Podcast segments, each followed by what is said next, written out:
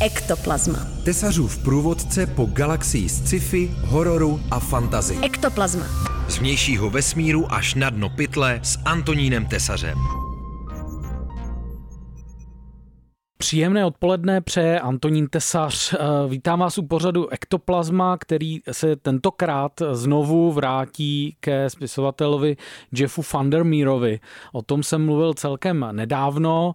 Eh, Doporučoval jsem vám jeho nový román Born, který vlastně vyhlíží nové syntetické živočišné druhy, které nahradí lidstvo po globálním ekologickém a civilizačním kolapsu.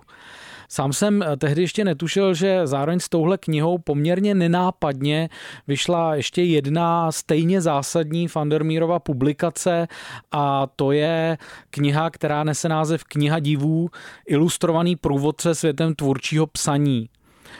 Ten text je teda příručka pro začínající literáty oficiálně, ale myslím si, že je určitě zajímavý a přínosný i pro ty scifisty, kteří nějak netouží nastartovat nějakou spisovatelskou kariéru. Dokonce si myslím, že to je publikace, která je srovnatelná s loňským vydáním eseju Uršuly Kale Quinn Proč číst fantasy nebo s knihou Neila Gaimana Postřehy z poslední řady. Je to zkrátka špičková sekundární literatura k fantastice. Ektoplazma. Kniha divu je pozoruhodná už na první pohled v tom, že to není prostý text, ale e, směs textu a velmi bohatého výtvarného doprovodu, který je nedílnou zásadní součástí celé té publikace. Souvisí to s tím, jak Jeff Vandermeer přemýšlí o literatuře. On má takový neobvyklý organický pohled na literární vyprávění. Říká, že k literárním příběhům se máme chovat jako k živoucím organismům a ne jako ke strojům. Neměli bychom je pitvat, ale spíš pozorovat jejich chování, zkoumat jejich návyky, kultivovat jejich vývoj, pokud jsme spisovatelé. A tím pádem právě nejlepší způsob, jak to vyprávění stvárnit vizuálně, tak není tabulka nebo graf, ale právě umělecký obraz. Jádro té knihy samozřejmě tvoří klasická témata příruček pro spisovatele, to znamená otázky psaní přesvědčivých postav, dramatických situací, struktury vyprávění, jak správně začít a skončit ten příběh a tak dále. Oživené je to ale určitě mimo jiné i tím, že eh, Vandermeer tady nechává promlouvat kromě sebe i další velké kapacity eh, scifistického žánru. Kim Stanley Robinson tam má krátkou pasáž o umění barvitých popisů. Neil Gaiman se rozepisuje o svých inspiracích při psaní amerických bohů.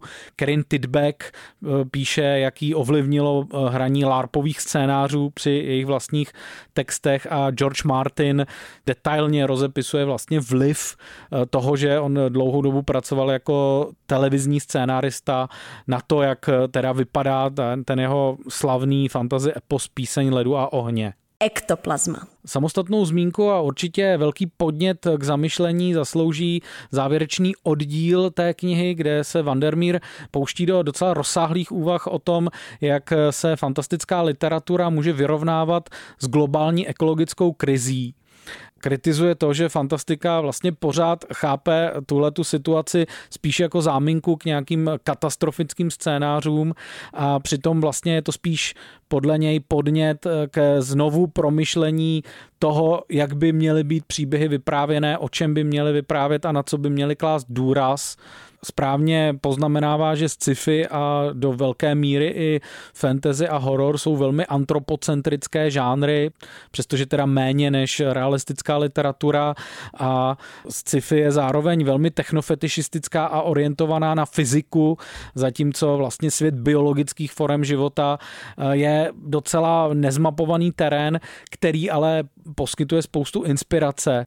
Zároveň vybízí spisovatele k tomu, aby na klasická témata žánru eh, pohlíželi jiným způsobem. Například podněcuje autory, aby zkusili uvažovat o ropě jako o živém organismu, nebo aby se inspirovali specifickou anatomí některých zvířat k tomu, aby vymýšleli nějaká nová fantastická stvoření, která nám umožňují přiblížit se tomu jinému způsobu vnímání. Rozhodně je to styl uvažování, který není jenom podnětný, co se týče nových impulzů v literatuře, ale zjevně má i svoji velkou společenskou důležitost. Trošku k té své společenské důležitosti doufám tento týden přispěl i pořad Ektoplazma, který právě končí. Naslyšenou se příští týden těší Antonín Tesař. Ektoplazma. Tesařův průvodce po galaxii sci-fi, hororu a fantazy. Ektoplazma.